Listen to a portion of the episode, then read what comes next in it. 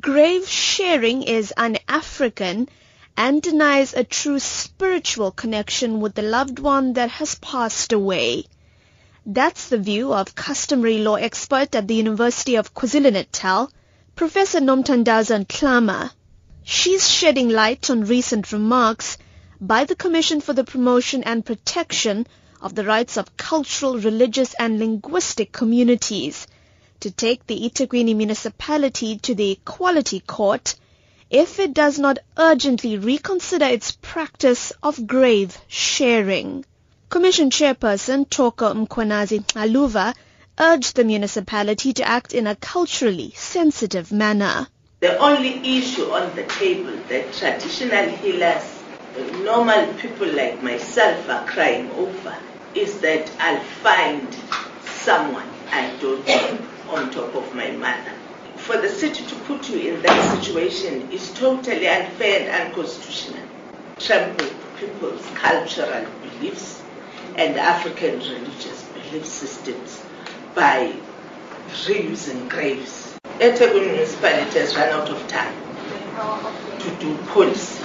It's time to act and act in a culturally sensitive way. So if you'll be recycling this week and next week and the following week, will be left with very little choice but to take it to court. eThekwini Mayor James Nxumalo says the option of grave recycling came about after the municipality ran out of burial land. He says rapid urbanization into the city has also exacerbated the problem.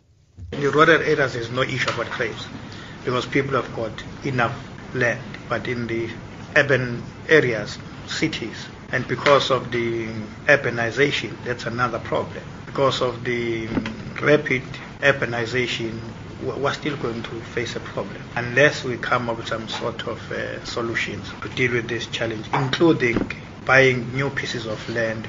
Similarly, head of eThekwini Municipality's Parks, Recreation and Culture Unit, Thembi Nkosi Ngobo, frankly told the Commission that a balance needed to be met in context with the spatial challenges that are a stern reality. There is now a tension, therefore, to cater for the needs of people who are living versus the needs of people who have just passed on.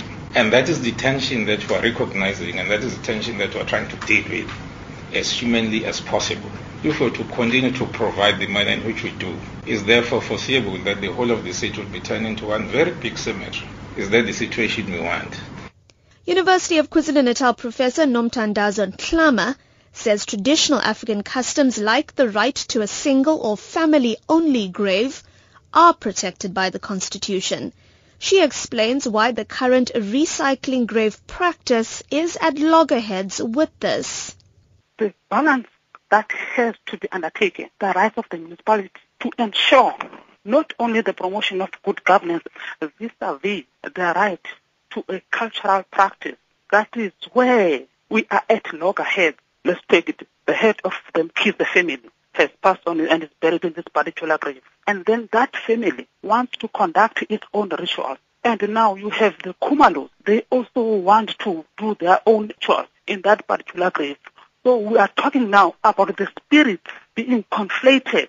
Traditionally so, it leaves the people without their own identity when it comes to their own cultural beliefs of the significance of the grave.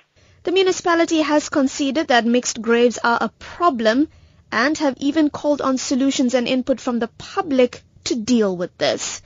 I'm Minoshni Pillay in Durban.